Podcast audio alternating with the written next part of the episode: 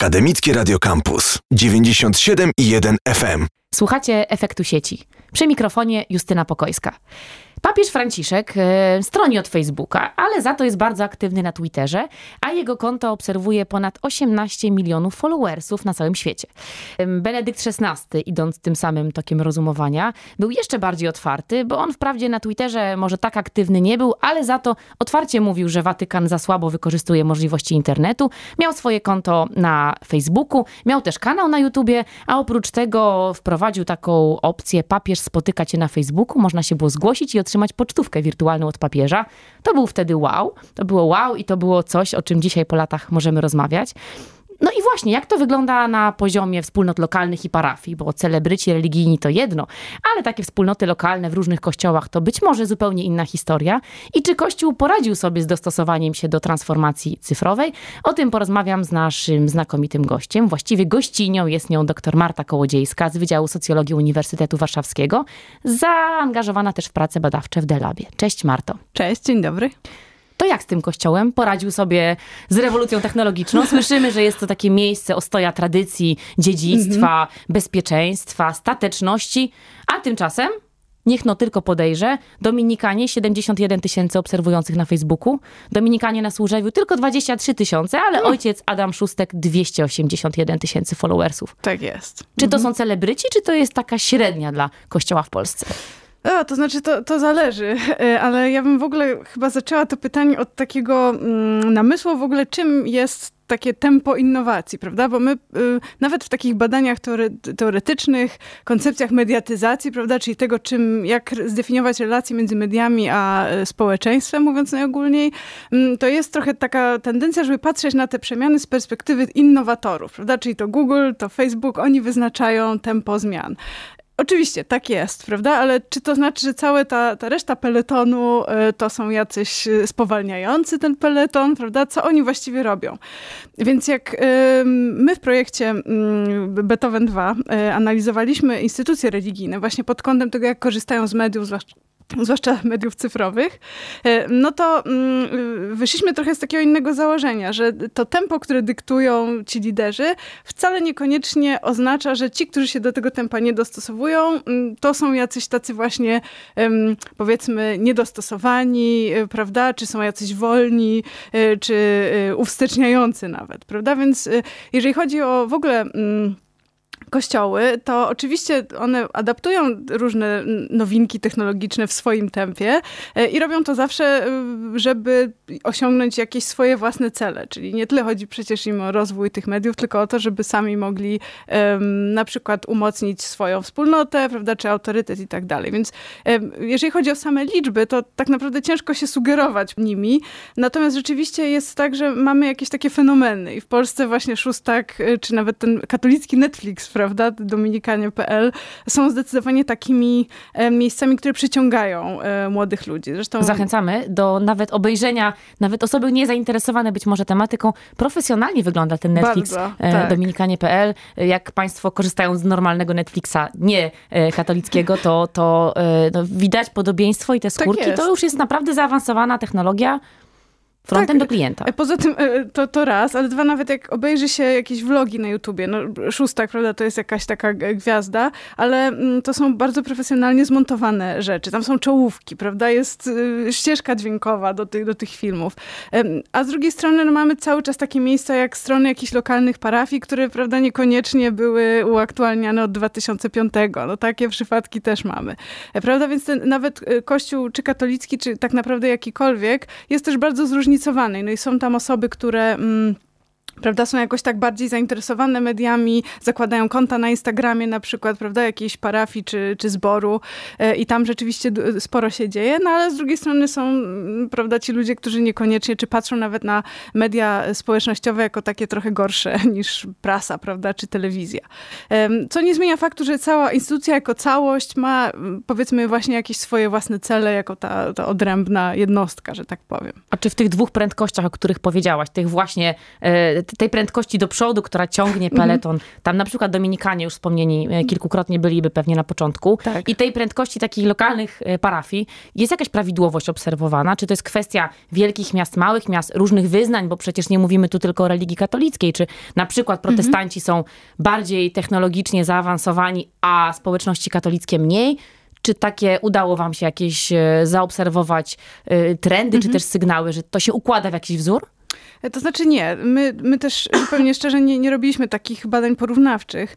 Natomiast oczywiście to wszystko też zależy od y, zasobów. No i Kościół katolicki w Polsce, jeśli chodzi o media, ma po prostu najwięcej y, i zasobów finansowych i ludzkich, że tak powiem, do dyspozycji, prawda? No kościoły mniejszościowe, y, my akurat badaliśmy Kościół Prawosławny i Kościół Adwentystów Dnia Siódmego. Y, Kościół Prawosławny to jest całkiem spory liczebnie, no ale Kościół Adwentystów to jest sześć tysięcy osób w Polsce, licząc optymistycznie. Prawda, więc przy takiej liczbie wiernych też ciężko, prawda, no, mówić o jakiejś ogromnej... Tak jest, więc, więc to, co jakby jest możliwe do, do zrobienia przy takiej skali i przy też takich zasobach i finansowych, no bo jakoś oni muszą się przecież utrzymywać, bardzo ciężko jest porównywać. Zresztą my ich pytaliśmy, naszych, naszych rozmówców, którzy są profesjonalistami medialnymi z tych kościołów. Czyli no właśnie, czy to profesjonaliści prowadzą te profile, portale W, w tych parafiach czy wspólnotach, czy to księża sami tweetują na przykład po godzinach? To, to zależy. No akurat w tych wspólnotach, które my y, analizowaliśmy, czy w tych wyznaniach, to były osoby dedykowane do tej pracy. E, oczywiście jest trochę taki problem, bo na przykład jedna osoba zarządza mediami społecznościowymi, P R-em, y, prasą i to jest y, tak naprawdę bardzo dużo pracy jak na jedną osobę, więc coś zawsze jest kosztem czegoś, prawda?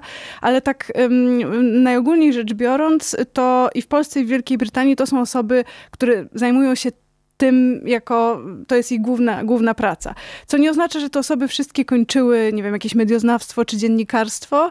To bym powiedziała, że jest tak sześćdziesiąt procent takich osób. I oczywiście niektóre takie inicjatywy um, są też inicjatywami prywatnymi. Tak jak właśnie w Kościele Adwentystów um, jest um, sporo tak zwanych niezależnych po prostu kanałów, że jakiś pastor ma swój własny kanał na YouTubie, no tak jak księża katolicy, prawda, że można, mogą coś takiego robić, co jest jakby niezależne od tego, co ich parafia, czy zbór akurat, akurat robi. I też, tak jak mi się wydaje, to właściwie w każdym z tych wyznań także wierni są po prostu zachęcani do tego, tak, żeby jakoś działać, żeby aktywnie być, czy być uczestnikami po prostu tych mediów. Oczywiście na takim etapie, czy poziomie, jaki uważają za stosowne, co oczywiście niesie ze sobą takie małe zagrożenie, że jak to, jak to, to zmonitorować, prawda, jak to skontrolować, co tam właściwie się dzieje i co ktoś mówi, no ale to jest i tak nieuniknione, prawda, że nie Nie da się tego wszystkiego um, przypilnować, mówiąc kolokwialnie. To z waszych badań co wynika? Ci wasi rozmówcy właśnie z Kościoła mhm. Adwentystów Dnia Siódmego, jakich narzędzi używają i w jakim celu? Czy to chodzi o to, żeby zapewnić rozrywkę wiernym, szczególnie w czasie pandemii, bo to na pewno nie bez powodu, być może w czasie tak. pandemii akurat się rozwinęło. Czy to jest jakaś forma alternatywna uczestniczenia w formach praktyk religijnych? Czy to jest komplementarne już językiem ekonomicznym idąc, czyli uzupełnieniem takich standardowych praktyk praktyk religijnych? Co oni robią i czy to jakiś cel jest do zrealizowania konkretny, który jest przypisany tego typu działaniom, czy po prostu utrzymywanie kontaktu z wiernymi? No to pytanie to bym mogła odpowiadać przez następne dwie godziny, więc naj, mówiąc najkrócej, to... Mm, właściwie poza ten element rozrywkowy był chyba najmniej tam widoczny. Może w jakichś takich mediach kierowanych do dzieci to rzeczywiście było widoczne, natomiast y, oczywiście trzeba pamiętać o tej wielkiej gwiazdce, jaką jest pandemia, prawda? Do tego wszystkiego, co, co akurat myśmy y, badali, to właśnie ta gwiazdka, trzeba ją dostawić, bo oczywiście w pandemii, kiedy nie można było się spotykać, y, zresztą o tym też rozmawiałyśmy chyba y, na jednym spotkaniu, kiedy nie można było się spotykać w realu tak zwanym, no to media siłą rzeczy zastąpiły, prawda, jakieś aktywności religijne, tak jak transmisje nabożeństw, które akurat na przykład u adwentystów zawsze były, e, może nie zawsze, no ale od kilkunastu lat przynajmniej te transmisje są, e, no to teraz nic się nie zmieniło, prawda, ale to była czasem dla niektórych jedyna opcja w ogóle uczestnictwa, prawda, w jakimś nabożeństwie.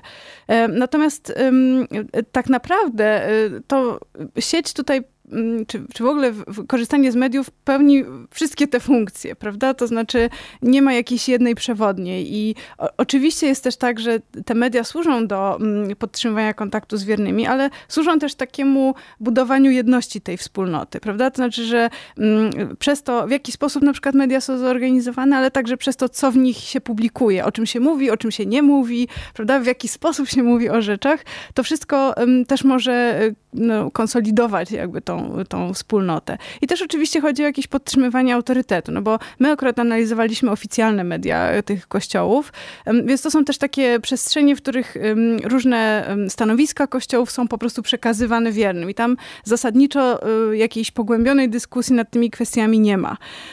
To służy po prostu poinformowaniu wiernych, co ustanowiono. Czyli tablica ogłoszeń, tylko wirtualna. Częściowo też tak. W sensie to, te media też pełnią takie funkcje, ale to chciałabym zaznaczyć, że nie tylko, że tam, jeżeli chodzi o rozmaitość tych funkcji, to, to chciałabym podkreślić, że cały czas to, to jest. Oczywiście to jest też tak, że ponieważ te zasoby są ograniczone i też w tych, powiedzmy, departamentach mediów, czy działach mediów zasiadają bardzo konkretne osoby, prawda? To, nie, to zwykle nie są dwudziestodwuletni, prawda, młodzi ludzie, którzy świetnie nie są, czy bardzo płynnie się poruszają od urodzenia niemalże, prawda, w świecie cyfrowym, tylko raczej osoby, które wychowane były na tych tak zwanych tradycyjnych mediach, prasie, telewizji, radiu, więc też w pewnym sensie to tak jakby nadaje ton, prawda, temu, co, co w tych mediach się pokazuje. I oczywiście pandemia tutaj zrobiła trochę taką wyrwę, prawda, bo to, co nam mówi, mówiły osoby, zwłaszcza z Wielkiej Brytanii, ale z Polski, z Polski też, to jest trochę coś takiego, że był jakiś plan, prawda, wydawniczy, był plan publikowania rzeczy, który się posypał, prawda, i pandemia spowodowała, że trzeba było zrobić szybko coś nowego, więc ym, stworzono rozmaite takie serie na przykład na YouTubie i media cyfrowe się tutaj akurat idealnie sprawdziły, bo pozwalają na szybsze, y, takie bardziej dynamiczne po prostu, y, tak, publikowanie y, y, rzeczy niż właśnie na przykład prasa, prawda, gdzie trzeba cały jakiś tam dłuższy proces przejść. Y, więc to y, tak naprawdę y, myślę, że pandemia trochę, mówiąc kolokwialnie, jakoś tak rozkręciła Kręciła to zainteresowanie, zwłaszcza mediami cyfrowymi i też pokazała, że można je wykorzystać na bardzo wiele różnych sposobów, o których być może wcześniej osoby zarządzające tymi mediami nie myślały. Zafrapowało mnie jedno zdanie. Powiedziałaś, mm. że ważne jest to, o czym się mówi, a o czym się nie mówi. O czym się nie mówi na takich mediach? Czy zauważyliście w tych badaniach jakieś wątki, które są konsekwentnie pomijane? Albo może ty jako badaczka, która też pewnie korzysta z takich mediów w innych mm-hmm. celach, widziałaś, że tam czegoś ewidentnie brakuje? Czy na przykład polityka się pojawia? Czy, czy to są wątki, takie obszary zastrzeżone i one się zupełnie nie pojawiają? Albo nie wiem, prywatne jakieś tematy, osobiste. Yy, trafiłam kiedyś na, na, na mm-hmm. profil, chyba to było na Instagramie jednej z parafii, zresztą po twoim yy, wystąpieniu, zainspirowana tymi parafialnymi Insta Stories, weszłam mhm. i zobaczyłam, że nawet są opublikowane dane osobowe małżonków przyszłych, bo były zapowiedzi wrzucane na Instagram. Aha, okay. I pomyślałam, że to już jest naprawdę daleko idąca interwencja w życie wspólnoty, bo oczywiście możemy opowiadać o tym, natomiast zostawienie tego w internecie, no pozostawia, mm-hmm. pomijając kwestię RODO, ale pozostawia ślad po tym, tam jest data, miejsce, to dosyć dużo informacji na temat tej ceremonii, chociaż wisi to na tablicy mm-hmm. ogłoszeniowej normalnie, na, na kościele zazwyczaj tak jest. Ale to, to takie da, dane prywatne się pojawiały. Czy są mm-hmm. jakieś rzeczy, które się tam w ogóle nie pojawiają na takich e, e, stronach, czy Twitterach, czy Instagramach? Mm-hmm. To znaczy, jeśli chodzi o politykę, to, to, to zależy, bo trzeba pamiętać też, że oczywiście każde wyznanie ma jakieś inne tutaj, powiedzmy, podejście, tak, do, do tego, czy w politykę się angażować, czy nie i jak, więc tutaj to bardzo zależy. Na przykład Kościół Adwentystów jest bardzo aktywny, jeśli chodzi o taką refleksję nad wolnością wyznania, nad wolnością sumienia i wszystkie takie przejawy, które z ich perspektywy są łamaniem tego prawa, oni rzeczywiście o, o tym otwarcie mówią. I to, to są konkretne historie, pojawia. które są no, zanurzone przykład, w realiach? Tak, no na przykład handel, zakaz handlu w niedzielę. To był taki przykład, który był dyskutowany w adwentystycznych mediach z tego powodu, że dla, w kościele adwentystów to sobota jest dniem świętym. Więc jeżeli w sobotę, a w sobotę i ten dzień święty rzeczywiście jest celebrowany także w taki sposób, że się nie chodzi na zakupy, prawda, ten czas jest dla, dla Boga, dla wspólnoty, spędza się ten czas rodzinnie i tak dalej, prawda. Natomiast właśnie no nie, nie w galerii handlowej czy tam w kinie. E, e, więc jeżeli się zabierze możliwość korzystania z tych miejsc jak sklepy, kina i tak, no kina nie, ale sklepy głównie, prawda, w niedzielę, no to to się automatycznie przesuwa na sobotę i takie osoby, które chcą rzeczywiście pozostawać jakby w zgodzie swoim sumie- ze swoim sumieniem, mają wtedy kłopot, no bo zakupy kiedyś trzeba robić, prawda? A ta możliwość spędzania czasu wolnego w sposób zgodny z sumieniem jest tutaj ograniczana państwowo jakby. Więc to była jedna z tych rzeczy, które, które rzeczywiście Kościół Adwentystów no, zwróciły uwagę tego kościoła, prawda? Jako taki, taki problematyczne. Z kolei dla kościołów prawosławnych, które celebrują w niedzielę, ten problem nie, nie istniał, prawda? I tak jak dla tych na przykład mniejszości protestanckich, dla których niedziela jest też dniem świętym, to problemu nie było. Z tej strony teologicznej. Drugą na przykład takim przykładem jest, są ograniczenia w czasie pandemii. To znaczy te ograniczenie... Restrykcje. Tak, restrykcje, ilość osób, które mogą uczestniczyć w nabożeństwie przełożona na liczbę metrów kwadratowych, prawda? Czy tam, już nie pamiętam, jedna osoba na piętnaście chyba.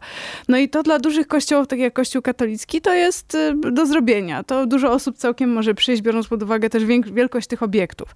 Na przykład Kościół Adwentystów Dnia Siódmego nie ma takich dużych budynków zazwyczaj, więc to oznacza, że na nabożeństwie może być, mogą być trzy osoby albo cztery, prawda? Um, już nie mówiąc o tym, że jak zamknięte były obiekty sportowe, domy kultury i tak dalej, to um, część takich mniejszych zborów w ogóle nie mogła odprawiać nabożeństw, bo um, te zbory na przykład nie mają własnych kościołów, tylko wynajmują właśnie przestrzenie od tych miejsc, które były zamknięte. Um, Więc takie kwestie polityczne, które rzeczywiście jakoś dotykają wyznawców bezpośrednio, są przynajmniej w Kościele Adwentystów poruszane, w Kościele Prawosławnym mniej. Tam raczej w mediach, media się nie angażują. Natomiast jeśli mogę jeszcze powiedzieć o jakiejś jednej rzeczy, która nie była poruszana, to na przykład o tym takim etnicznym zróżnicowaniu, kulturowym zróżnicowaniu mówiło się na przykład tylko w, w takich pozytywnych, w pozytywny sposób. Tutaj chodzi o to, że w Wielkiej Brytanii oczywiście, no bo w Polsce ten kościół trochę inaczej wygląda, ale w Wielkiej Brytanii to są też kościoły migranckie. Kościół Adwentystów to, jak mi mówiono, to jest dziewięćdziesiąt procent to są właśnie migranci. I to oczywiście z jednej strony jest ogromnym, ogromną zaletą, czy jakąś wartością, prawda, dla tego kościoła, ale z drugiej strony w naturalny sposób generuje jakieś problemy. No, chociażby jak celebrować nabożeństwo, mhm. prawda, Jeden, jedna kultura celebruje to w taki bardzo otwarty sposób, śpiewaniem, prawda, takie gospel. Konserwatywna Brytania brytyjska mniejszość, że tak powiem, woli raczej takie bardzo stonowane formuły.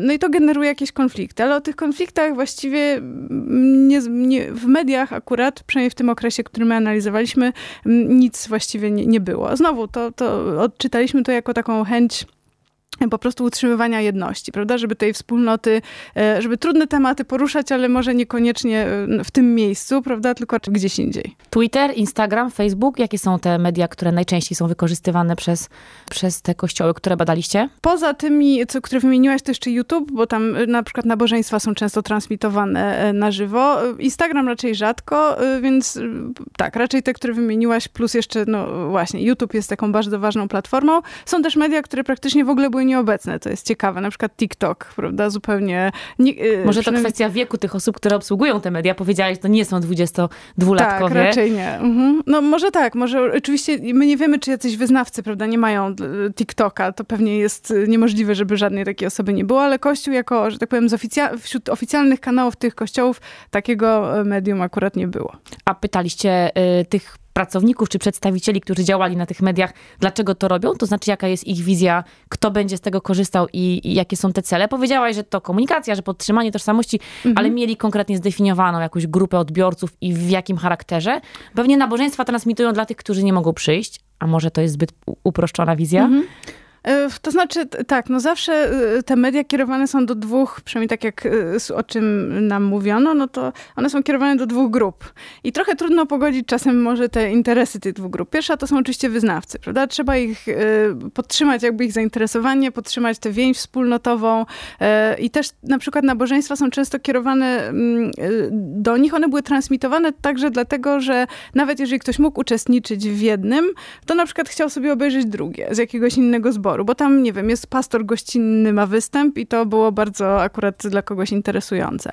Więc yy, na przykład w Wielkiej Brytanii to te media kościelne, zwłaszcza jeśli chodzi o Kościół Adwentystów, ale o Kościół Prawosławny również, yy, jeśli chodzi o treść, to jest taki biuletyn tak naprawdę, prawda? Że to jest skierowane ewidentnie do osób, które są już adwentystami. Wszystko jedno, na którym w którym etapie? Czy to są początkujący adwentyści jeszcze przed chrztem, czy już tacy, którzy rzeczywiście należą jakby w pełni do tej wspólnoty.